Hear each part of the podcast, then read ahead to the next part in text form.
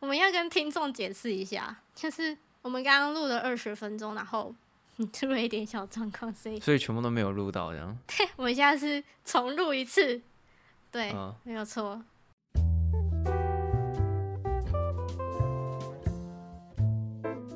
我非常确定现在有了，非常确定有了，是不是？对，非常确定有了。哎呀，怎么办？好烦哦！从头再来一次。害我这样讲很没有 feel。对不起啦。没事啊，没事啊。哎，你有没有觉得那个？哎，等一下，我我觉得我很想要，就是听你整体的想法，就是因为你你说你看完的时候你没有太多的想法，然后我会蛮好奇说你整体的，就是综合观感大概是什么？我觉得可能是它里面有提到蛮多那种那种物理的那种。哦，所以你会不好入戏，是不是？嗯，我比较不好入戏，因为我本身对这个就是比较不懂。嗯。所以你看完的时候，有觉得好看还是不好看吗？之类的。就是我很喜欢看那种历史的那种真人传记的电影。哈，我现在才知道，原来你喜欢看历史传记片。我蛮喜欢的啊，但是就是这部我是觉得就普通，就我没有到特别喜欢。然后他可能他真的要很很专心的看吧。那你基本上你都看得懂他在演什么？基本上看得懂，但是他因为他其实他。有些他们那种互相那种耍那种小心机的时候，可能就是要去，就是你要很、哦、一直思考，对对对，就是你要很专注，你才知道说哦，他为什么要这样做，然后他这样做是是为了为了要干嘛？因为他毕竟他节奏很快了，嗯，他节奏蛮快的，就是他事情会一直发生，一直发生，因为从一开始就可以感觉到说他他那个剪辑其实还蛮利落的，嗯。他一开始的时候是是先先拍那个班尼迪克，他是站在好像是雪地的一个地方。我不管，我要重讲一次。你要重讲是什么你？你不觉得班尼迪克康伯拜区很常演这种电影吗？哦，是啊，是啊，他很常演这种电影啊。我们又又可以再提到说，这部电影有很多超级英雄电影在里面，是是？其实我刚刚有讲了什么，有一些我也忘了，我也不知道。我不一定可以重讲，就重重讲一次。我们刚好提到说班尼迪克康伯拜去演得很好，对对对，我们有提到他演得很好。然后我们我们也有提到说他其实他的那个电影的开头跟结尾其实是一样的，一样的。然后也有提到说这部电影里面有很多超级英雄，没有错。班尼迪克他是奇异博士嘛，然后汤姆汤姆霍兰德是蜘蛛人嘛，然后那个里面还有萨德将军嘛，那个威斯汀豪森他是那个。超人钢铁英雄的反派嘛，对，然后那个特斯拉他有演过《死侍二》的谁我忘了。其实这部电影它主要是在讲两个人的故事。呃，对，特斯拉好像比较像是一个配角的存在。对对对，然后还有那个嘛，直流电 VS 交流电。因为片名也可以这样取。对，哎，其实我觉得电流大战取得还算不错了。哎，对啊，对啊，都是电流。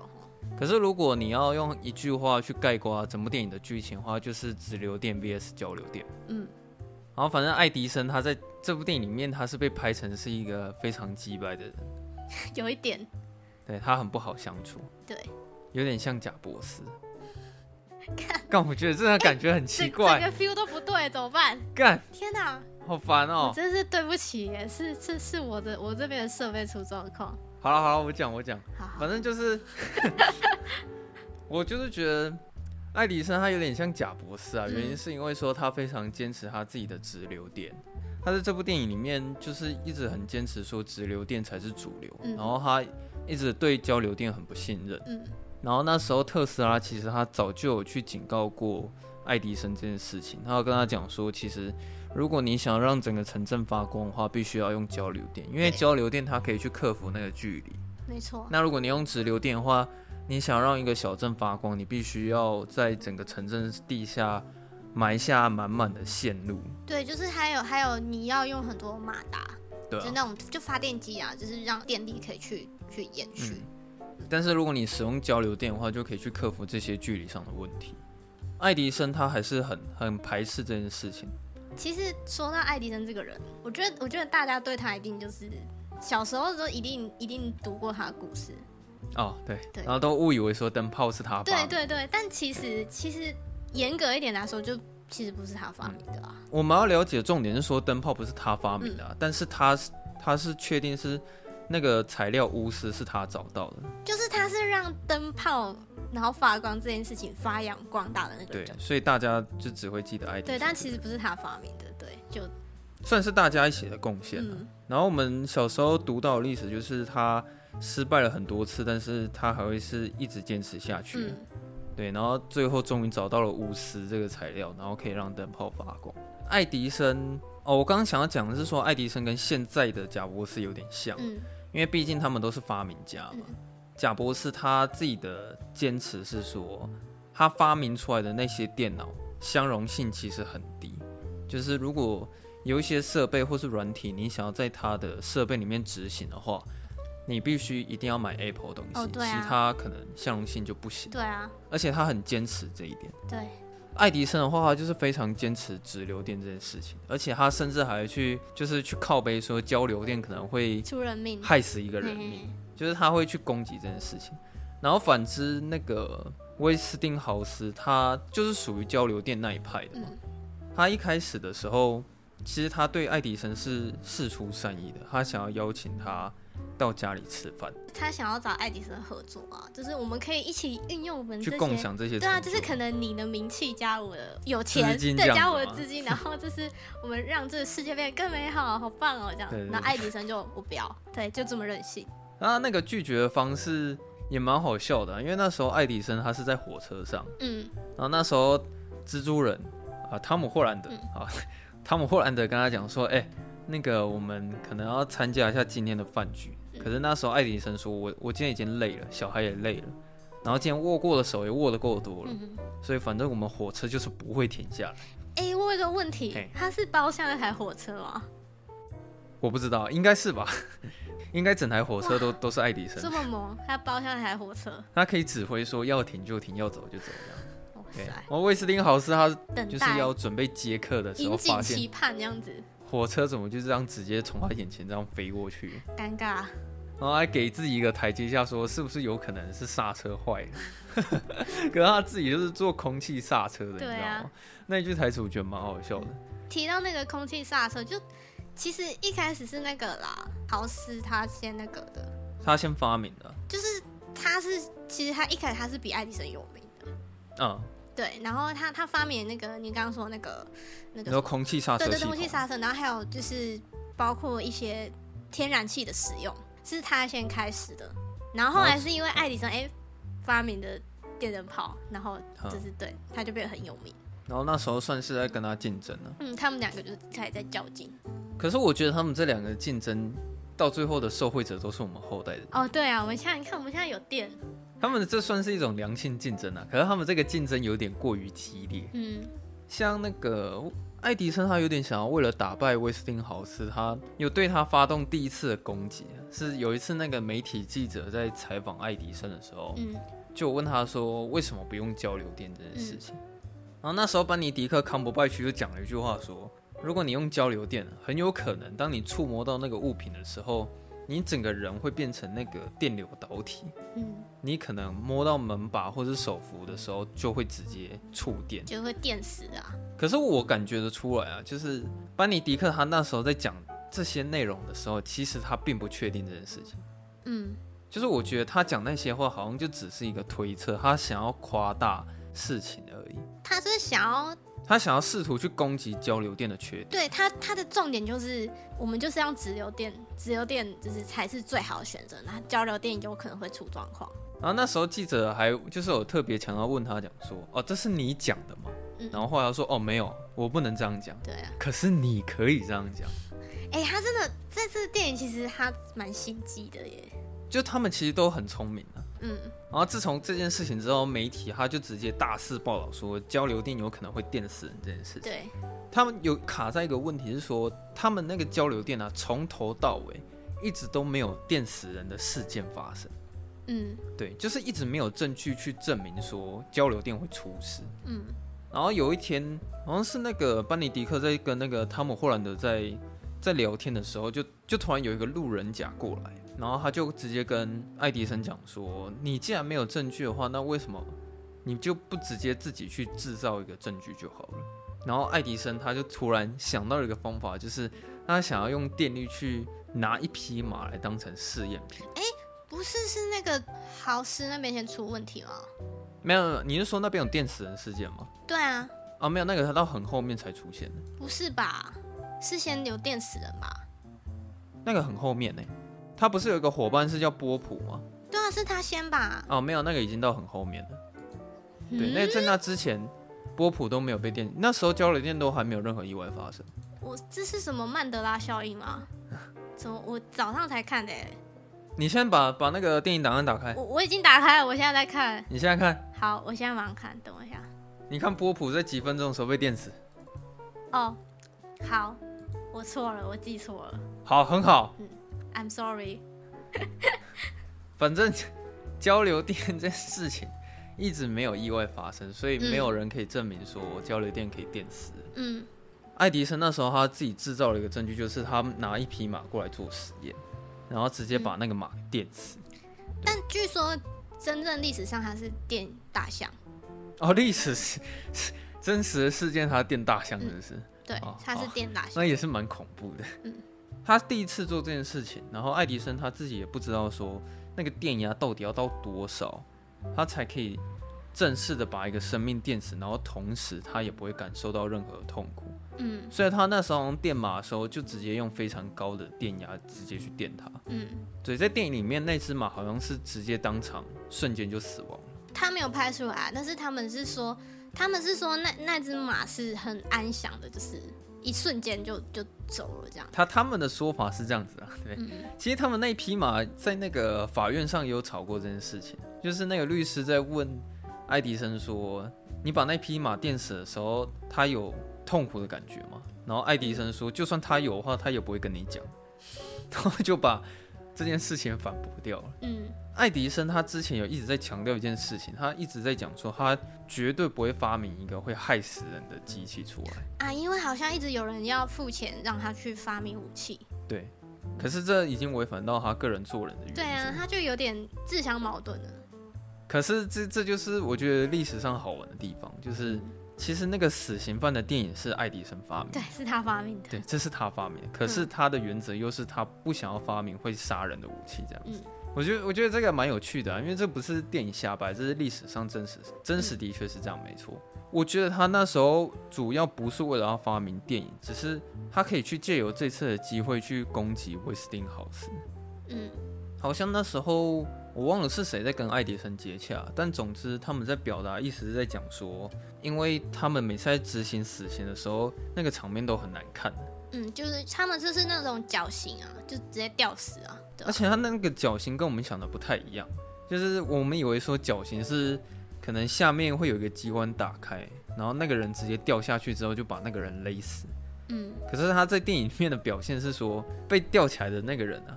就是下面还会有两个人去扯他的脚，然后硬要把他的喉咙给扯断。对啊，没有。由于好像这种做法就是死的很难看啊，然后他们一直没有想到一个最人道的死刑的方法。嗯，然后就跟爱迪生接洽说，可不可以用电刑的方式去把人给电死。然后自从那次之后，爱迪生就成为那那个顾问嘛，他会一直强调说，我没有要发明电影，但是如果你来问我问题的话。我可以告诉你问题的答案。嗯，所以当官方一直问他说，到底电影要到多少可以电死人，然后如何要发明完整的电影，爱迪生就是基本上都会回答。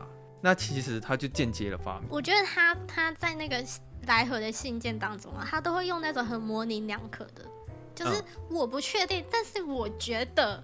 对，不是如果，就是那种很我认为很很假设的，对，对。然后他到那个信的后面，他都是会复述说把信烧掉。哦，对啊，他有强调说那些信一定要烧掉。可是那个人没有烧掉。对。可是他那个也是很快带过这件事情，因为他说什么？嗯、因为这个是爱迪生的来信。嗯。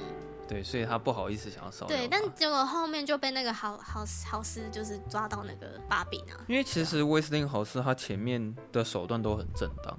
嗯，可是后来他开始用肮脏的手段，是因为说他们公司也算是走上绝路了。对，要被合并了。他已经被弄到说他也没什么选择，然后他就把他旗下的那个叫做西屋电器公司给卖掉。他把那个公司卖出去的时候，其实他老婆很反对这一点。其实我觉得这部电影里面的女人啊，都有一些影响力啊。就是虽然爱迪生跟威斯汀豪斯主要是他们两个人在对峙，可是他们其实背后都会有一个女人这样子。算是一个成功男人的背后都有一个默默支持他的女人啊。对，差不多是这个意思。爱迪生我不知道他现实是怎么样，但是他在这部电影里面其实他是很爱家的。嗯，因为从一开始你可以从他跟小孩的互动，跟他老婆他们的相处方式，你可以看得出来他是真的很爱自己的家人。嗯，一开始不是有一个很有趣的桥段，是说他们好像要去见一个投资人吧，然后那个班尼迪克他要跟他儿子说，你不可以在现场去指去提到那个投资人的鼻子啊，因为那个投资人的鼻子看起来很像是樱桃还是什么我忘了。然后他在现场的时候，他儿子会打那个摩斯密码，嗯，去讲说他的鼻子有问题，嗯，就是他这场戏有表现出说，其实他们父子关系其实是非常融洽。他老婆死掉的时候，其实爱迪生很难过。我觉得他他有一个让这整个更难过，是因为在他老婆生前，他们有一起那个测试那个留声机。哦，对。然后就有录下他老婆就是讲话声音。那个留声机其实也算是蛮重要的一件事情。后来他老婆就是因为应该是长脑瘤啊，长肿瘤或是过世之后，就是你就看爱迪生很难过的在操作那个留声机，然后听他老婆就是最后讲的话。嗯。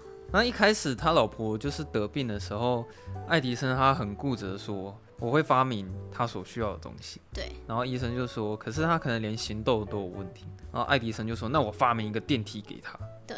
然后医生就说，其实你老婆真正需要的东西你是给不出来的。嗯。对。然后他就非常的生气这样子。然后那个留声机啊，哎，应该说现在录音机啊，严格来说应该也算是爱迪生发明的。嗯。就以这部电影的角度来看的话，我们现在可以录 Podcast。我们谢谢爱迪生吗？对，我们现在可以看电影，哦，也是爱也是爱迪生功劳。哇，爱迪生，谢谢你，他真的是发明了很多东西啊。对啊，他是不折不扣的一个发明家。嗯，然后另外一方面，那个威斯汀豪斯他老婆其实还蛮强势。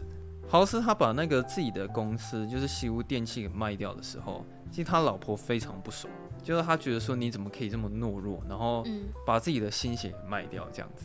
可是豪斯他就讲说，因为我现在也没选择，然后对方开的价码也是合理的价，因为其实他那时候有点压抑，说为什么对方就是愿意开到好像是五百万的价码去跟他买那个公司，嗯，对，然后他也怀疑说他的公司真的有到这么高的价值吗？这样子，然后总之他们最后就是用呃五百万的方式，然后并购了西屋电器。其实那那一刻开始，他跟他老婆之间就有一些隔阂啊，因为。他老婆一直跟他强调说，在威斯汀豪斯的字典里面没有不可能这件事情。但是你怎么就是让这件事情发生了这样？那之后你知道威斯汀豪斯他有用肮脏的手段去弄一下爱迪生吗？就是他去偷来了有关于那一张电影的那些信封。啊，对啊，他去翻到了。嗯，然后他有一天就是跟他老婆坦诚这件事情，他就说很抱歉，就是我去偷了爱迪生的那些电影的信封。我知道你对我很失望。然后一讲完之后，他老婆就直接冲上去跟他接吻，那边我觉得还蛮好笑的。他老婆就是觉得说，你就是要使出这种卑劣手段才是对的，就是你一定要强势一点。就是他老婆希望自己的老公就是可以就是使出是各种方法，然后来就是获取胜利这样。对。可是威斯汀豪斯他就真的很正派啊。就他在整部电影里面，除了他去偷信封这件事情，那其他的手段他都是很正派的手段在做压制。最后他也是他那个雇佣那个特斯拉，他就去找特斯拉。哦，他会雇佣特斯拉有一个原因，是因为他们那时候在争取那个芝加哥的那个标案。对，就是他芝加哥博览会。对。已经算是在跟爱迪生做最后一次的竞争了，谁可以拿下那个标案，基本上之后未来的人要使用交流电还是直流电，就算是看那一次的标案。其实特斯拉算是在这个电影算是一个配蛮重要的角色啦。可是他是一个关键角色，他的戏份其实比较少，他的戏份不多。可是如果你要论历史上来讲，他的地位其实蛮高的，甚至那个老高还做了一支影片叫做。特斯拉是最接近神的男人。嗯，啊、那集你有看吗？有，我看那个我们现在知道的那个特斯拉，嗯、他们公司就是为了要纪念这个尼可拉斯，嗯，特斯拉，他们才取这个公司的名字特斯拉。因为其实严格来说，特斯拉应该会比爱迪生跟豪斯还要厉害，只是他的想法太前卫了。他就是一个一个很很厉害的发明家，就是他的想法前卫到说，当时的人根本没有人相信他做到这件事情。他因为他一直说什么，我就是在脑里都设想好，然后他很完美，他可以执行。可是没有人知道说你真正做出来的时候到底行不行得通。他在这部电影里面是没有人看好特斯拉这件事情的。一开始是。他是跟他去面试的时候，应该还没讲吧？一开始是他去爱迪生那边面试。对啊，啊，然后因为他最后一次要离职的时候，有跟他讲这件事情。对啊，就是他有跟他讲说，你现在一直在都在做错误的事情，因为你不使用交流电。嗯、特斯拉他那时候，他那时候很早就已经想好说交流电就是未来，然后他甚至也把就是所有的想法都已经构思好了。然后他一讲完之后，爱迪生他第一个反应是说。请问一下，你做出来了吗？嗯，特斯拉说没有，可是我在脑海里面已经很完美的把所有的构思都想好了。嗯，爱迪生就讲说，我跟你讲，很多人都自以为文思泉涌，但是他们就是写不出来。嗯、就是他那个很多台词真的都写得很好，而且班尼迪克他每次在揣摩那个角色，然后在讲那些很锐利的台词的时候，他他都讲得很有力道。特斯拉就因为这样被打枪，那那那一次他也就直接离职。其实我觉得他那个感觉有点像是，可能有一个导演他在跟老板提案好了，他就说：“我跟你讲，我现在要拍一个很屌的电影，然后里面会有很屌的视觉效果，就像《阿凡达》一样。”然后老板就问他说：“请问你拍出来了吗？”然后导演说：“没有，但是我已经在脑海都想好了。”对，你知道就有点类似那种感觉，就是特斯拉他永远就只能停留在跟别人分享想法上。我觉得他就是差一个欣赏他的伯乐，对，然后特斯拉遇到的伯乐就是那个。好好事，呃，怎么讲？没有人有办法给他资金去执行他脑海里面的东西，所以他永远就只能停留在想法。不是说他不想做，是他根本没办法做。对啊，而且他的想法都很大，你知道吗？就是他里面有一个很屌的发明，就是他不是要在瀑布那边弄一个发电器吗？那是他最最终的那个。对啊，他还跟那个豪豪斯说什么？我们就是要放远一点，那个眼眼光不能只局限在这个小地方。哦，他他跟他讲说，你现在弄那个交流电其实没什么，我那个瀑布那个发电机才是未来，什么什么之类的。对对对，他的想法前卫到说，当下的人其实都不会想要理他，就觉得说那些都太过于天方夜谭。对、嗯。可是，就比如说像瀑布那个发电机好了，你要他先做出来证明给你看也不可能啊。对。那可是他他又在跟你讲这个想法的时候，你又以为说他是疯子，所以他算是处处碰壁。因为像电影的结局不是也讲说。特斯拉由于他不擅长利用自己的智慧去赚钱，赚取稳定的收入，所以他最后就死在某一个房间里面。他是穷死的。我是我看那个老高的影片，就是他是有说，就是其实特斯拉他不重视金钱，哼，他不在乎那些财富，他只在乎说他这个东西他的理念他想要完成，嗯，他想要做出来。对，其实威斯汀豪斯他也不是那么在乎金钱了，嗯，就是哎，怎么讲？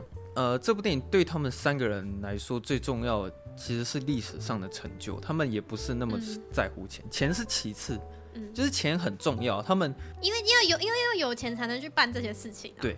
可是他们会先是主要是说以他们完成的成就，然后去获取资金，而不是说先获取资金，然后去完成他们的成就，嗯，应该是这样讲吧。然后刚刚就是讲到他们最后那个芝加哥博览会的那个表案，其实他们那边有一个插曲是说，好像爱迪生被他的那个金主开除了。对啊，因为我觉得爱迪生他是态度有点差。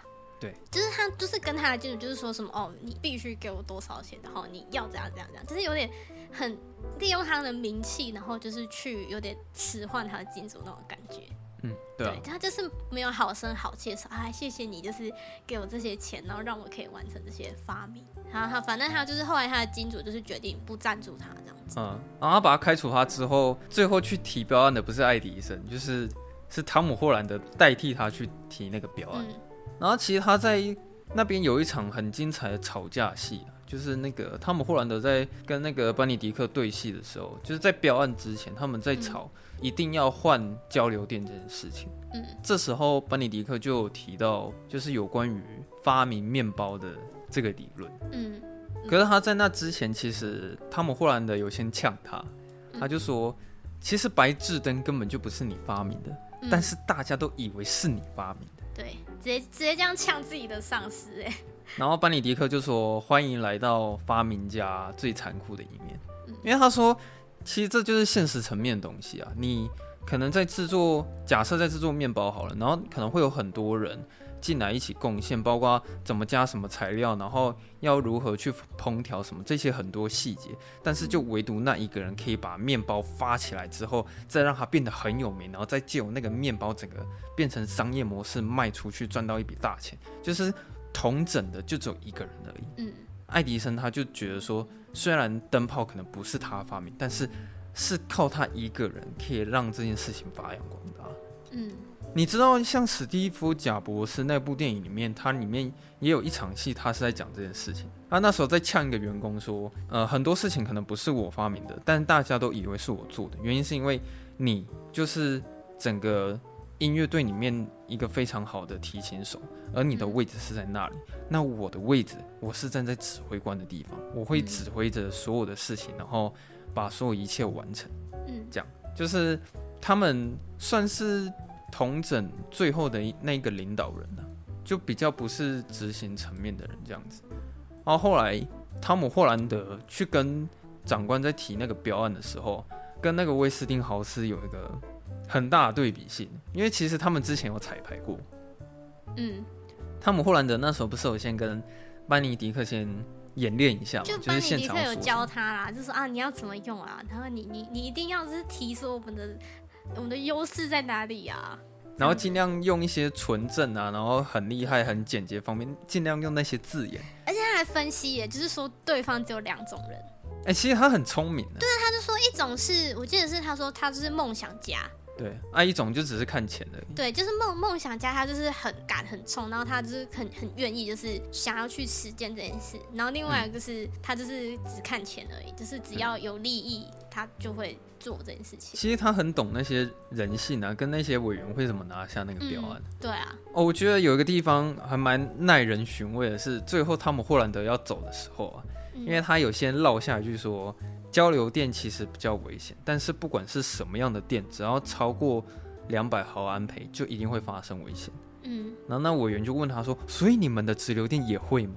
汤姆·霍兰德就不讲话，嗯、然后可是这时候简洁也切掉了，对啊，就切掉，也不知道说他到底是怎么回答。嗯，然后接下来换威斯汀豪斯去提标案的时候，那些委员跟他讲说：“请你尽可能的在一小时内。”他说不用，不用一个小时。对，然后他说不需要这么麻烦，他就只讲两句话。我记得他好像就只讲说，因为我们的交流电效能比较好，效能比较好。对，对。然后第二个第二句话才是重点，他说也比较便宜。对对，然后他他就只讲完这两个理念，他就走了。CP 值高啊。对，然后最后他也真的得到了那个表案。嗯啊。就是我觉得威斯汀豪斯他是，哎，怎么讲？我觉得他更适合当商人。可是，就是你你叫我选的话，我一定也是觉得交流电比较好啊。因为其实我觉得他那场戏是想要讲说，你跟他讲了一大堆的屁话，嗯、但委员最后会在乎的事情还是会在于成本。对啊，就是谁谁管你什么理念，然后什么存不存在，啊、然后什么会不会电死人，他们才不在乎。然后他最后真的提到标案的，也是威斯汀豪斯赢下了这场电流大战。嗯、对，那时候在整个芝加哥的夜晚，就是利用他的电力去让。整个城市发光这样子，那其实蛮壮观的哦。对啊，他把那个灯泡其实拍的很美啊。而且我很喜欢他们，就是他们不是会有点像要那个占领那个美国的版图哦，有点要插旗的感觉。然后就是，如果是那个这边这一块是爱迪生胜出的话，是是用那个黄色，就是钨丝灯的那个颜色的灯泡。然后如果是那个好斯的话，就是哎，就是红色的灯泡这样。哦，对，我有发现这件事情，他好像是在用黄色灯泡在表示直流电。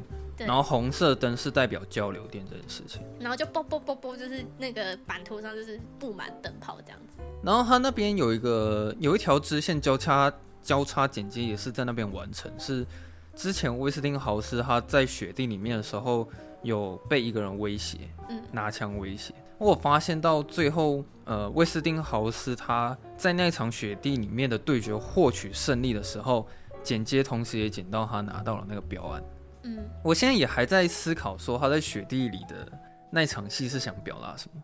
我觉得是，我觉得是坚持久的赢吧。坚持吗？还有够理解理解那些产品，因为那他知道他那个要开枪射他的人的那个枪的特性是什么，然后他知道说那个枪的特性就是，如果碰水的话，那个火药就完。然后他们在学地理啊，所以你的那个火药失掉之后，你就没办法发出子弹。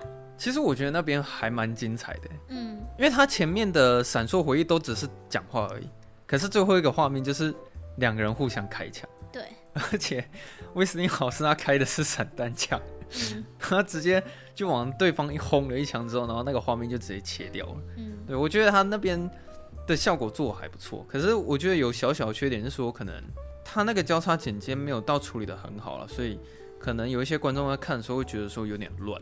就不不太明白他想要表达什么意思。对，就可能他那个，我觉得是可以再处理的更好一点。但总之，他想要表达的结果就是爱迪生输了那场电流大战。反正后来他们不是在那个芝加哥的博览会上面，就他们两个就相遇。哦，那算是才算是他们真正的一次面对面的交谈。可是我蛮喜欢他们的那个譬喻，就是用那个那个什么围栏。那个我很喜欢啊。对啊，他说什么是爱迪生说吗？你是说他在譬喻围墙这件事情吧？对对对，围墙就是什么？爱迪生说什么什么筑筑一个围墙？他那边主要是想要讲说，就是两个人住在一起，可能有一个人突然想要盖一道围墙，好了，嗯，那有一个人会帮忙设计，有一个人帮忙执行，然后有一个人会付钱买下那个围墙，可是另外一边的邻居他可以免费得到这个设计好的围墙。对。因为只需要一面围墙就可以隔开，对，隔开两户人家嘛，对。可是就是为什么另一边凭什么他可以就是也得到这个利益这样子？对，他就是有点在隐隐喻说，就是他偷了他的主意啊。因为其实你要有灯泡，你的电才可以让灯泡亮嘛。对啊。灯泡就是其实是爱迪生他那边有申请专利，可是就是那个豪斯他就是他也需要用到灯泡。嗯，所以就变成说，这那个灯泡其实是一个那个围墙啊。但我觉得豪斯他说的没错了，因为他当下讲的那句话是说，我并没有偷你的想法。嗯，可是我也觉得他也真的没有偷啊。我觉得他比较算是借用他发明出来的东西，然后加在自己的上面，但是他并没有去窃取爱迪生发明灯泡的想法。他最后也有说，何不我们把这个围栏拿掉？好，然后一起去共享这个成就，对，我们就可以有一个更大的院子。嗯，这个结局很精彩，但有个地方我看不太懂，是为什么它旁边的场景设计会要运用中国人在写毛笔去暗喻这些事情？这个我不太，这个也很难理解，对吧？我觉得可能是因为它那个算是那种世界博览会吧，所以可能有有世界各国的人就是来这边想要展现自己国家的发明啊，跟自己的文化这样。我觉得他那边比较唯一有相干的是，他那个博览会在写毛笔写毛笔的那两桌，其实他们就是有隔出一个围墙。哦，我现在唯一能想到是这样的。可是你知道这边，其实我看到这边的时候，我多少有一点点是会泛泪的。他们虽然在互相在吵有没有在窃取主意这件事情，然后爱迪生他当下其实也很不甘心，因为他毕竟输了那场电流大战。嗯。可是威斯汀豪斯他并不是在意这些事情，他反而转移话题，直接问爱迪生说：“其实他很好奇，你当初发明灯泡当下的想法是什么？”嗯，爱迪生他一听到这个问题的时候，他突然整个人就有点沉浸在他自己发明灯泡的这个成就里面。他就有说，其实那时候大家都不敢相信。对啊，就是你，你从你可以让这个灯泡发亮，一开始它可能只能亮十分钟。然后他们又经过各种改良，然后第二次可以亮二十分钟，然后大家还是不敢相信，然后直到它可以一直越来越来，就是那个亮到十三小时，对对对，亮到十三小时之后，对啊，才才发现成功这件事情。嗯，他们就是才就是领悟到说，就是他他们他们成功了，就是这个是真的是发明出一个很很不得了的东西。因为当豪斯他在丢出这个问题的时候，爱迪生他开始在回想起他过往如何完成这个成就，其实他也很沉浸在这个喜悦当中。我会觉得啊，看了两个小时的电影，其实爱迪生是这个时候他才露出他最真实的那一面，因为他其实你前面看到他发明很多东西，对吧？但是他从来都没有去讲出他自己心中的喜悦是什么。嗯，他是直到结局的时候，他才很沉浸在于说，哦，他当初真的发明灯泡当下的成就感是什么？然后他觉得那完全就像是自己发明出来的魔法，然后看着它可以亮十三个小时。对，就是听他在讲这一段的时候，他自己也也很感动这件事情。然后最后威斯汀豪斯就再提一次说，其实他很想要跟爱迪生合作。对，但但是终究爱迪生他还是婉拒了这个邀请，所以他真的跟贾博士有点像啊，太固执了。结局就是在讲说爱迪生发明电影了。对，因为他虽然他这次失败，但他还是持之以恒，继续去发明各种发明。因为他中间有提到说，他其实有很多灵感，好几个辈子都可能都做不完。对，他有很多想要发明的事情，然后这次可能好几个辈子都都做不完这样子。可我真的觉得爱迪生很屌哎，因为以前。在读课本的时候感觉不出来，但是现在看电影的时候才发现，他智商真的是高到 他可以发明好多东西哦。嗯吗？对啊，从录音机到电影到灯泡，甚至是连我不知道电话算不算他发明的啊？我记得电话不是欸，他主要是录音机嘛。它里面那个录音机的台词我也很喜欢啊，他就说什么今天的今天的弟弟在听昨天的妹妹讲话，又同时是。明天的妹妹在听今天的弟弟在讲话，就其实他那个台词是有在讲述说录音机它的意义是什么，嗯，对啊，就像是我们今天的 podcast 是在听两个礼拜之前的 podcast 在讲话 之之类的啦，之类的。他在发明电影这件事情上，其实电影都有在穿插他发明电影的灵感是怎么来的。嗯，其实这在很前面就有了，就是他第一次不是火车经过的时候，他没有要停下来。那时候威斯汀豪斯要约他吃饭，可是他没有停下来。他那时候其实有去看豪斯一眼，结果他发现他在看他的时候，那个画面一直在闪烁。嗯，那个是他第一次的灵感。嗯，然后后来第二次的灵感是他有有一次在他在翻那个手翻书，应该有印象吧？可是他那个都很短，然后最后他才告诉你说他是如何用。赛璐璐片，然后可能一秒好几帧快速的在跑，然后去发明的电影。所以就是说，就是说灵感就是从我们的生活中这样子默默的，就是跑出来的。他那时候就跟他儿子说：“你的耳朵需要这个录音机，然后你的眼睛就是需要这个投影，然后就是它声音加上影像，嗯，对，然后最后就发明了电影。他最后因为结局跟开头一样嘛，可是他结局他才告诉你说：哦，原来。”爱迪生他发明的那个动态摄影机，他其实是在拍特斯拉的成就。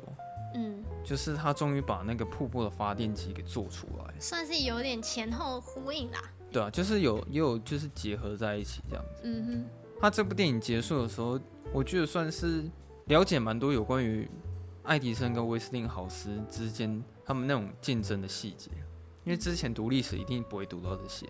我觉得不会有人特别去读那个豪斯的传记吧，啊、因为爱迪生就是他真的就是比较有名啊。对啊，他名气真的比较大一点。嗯，差不多就这样吧。对啊，差不多就这样。虽然今天稍早出一点小状况，但应该还还可以吧。这状况颇大的。下次要再再三确认。那就这样吧。就这样喽。那我们下周下班见。拜。拜。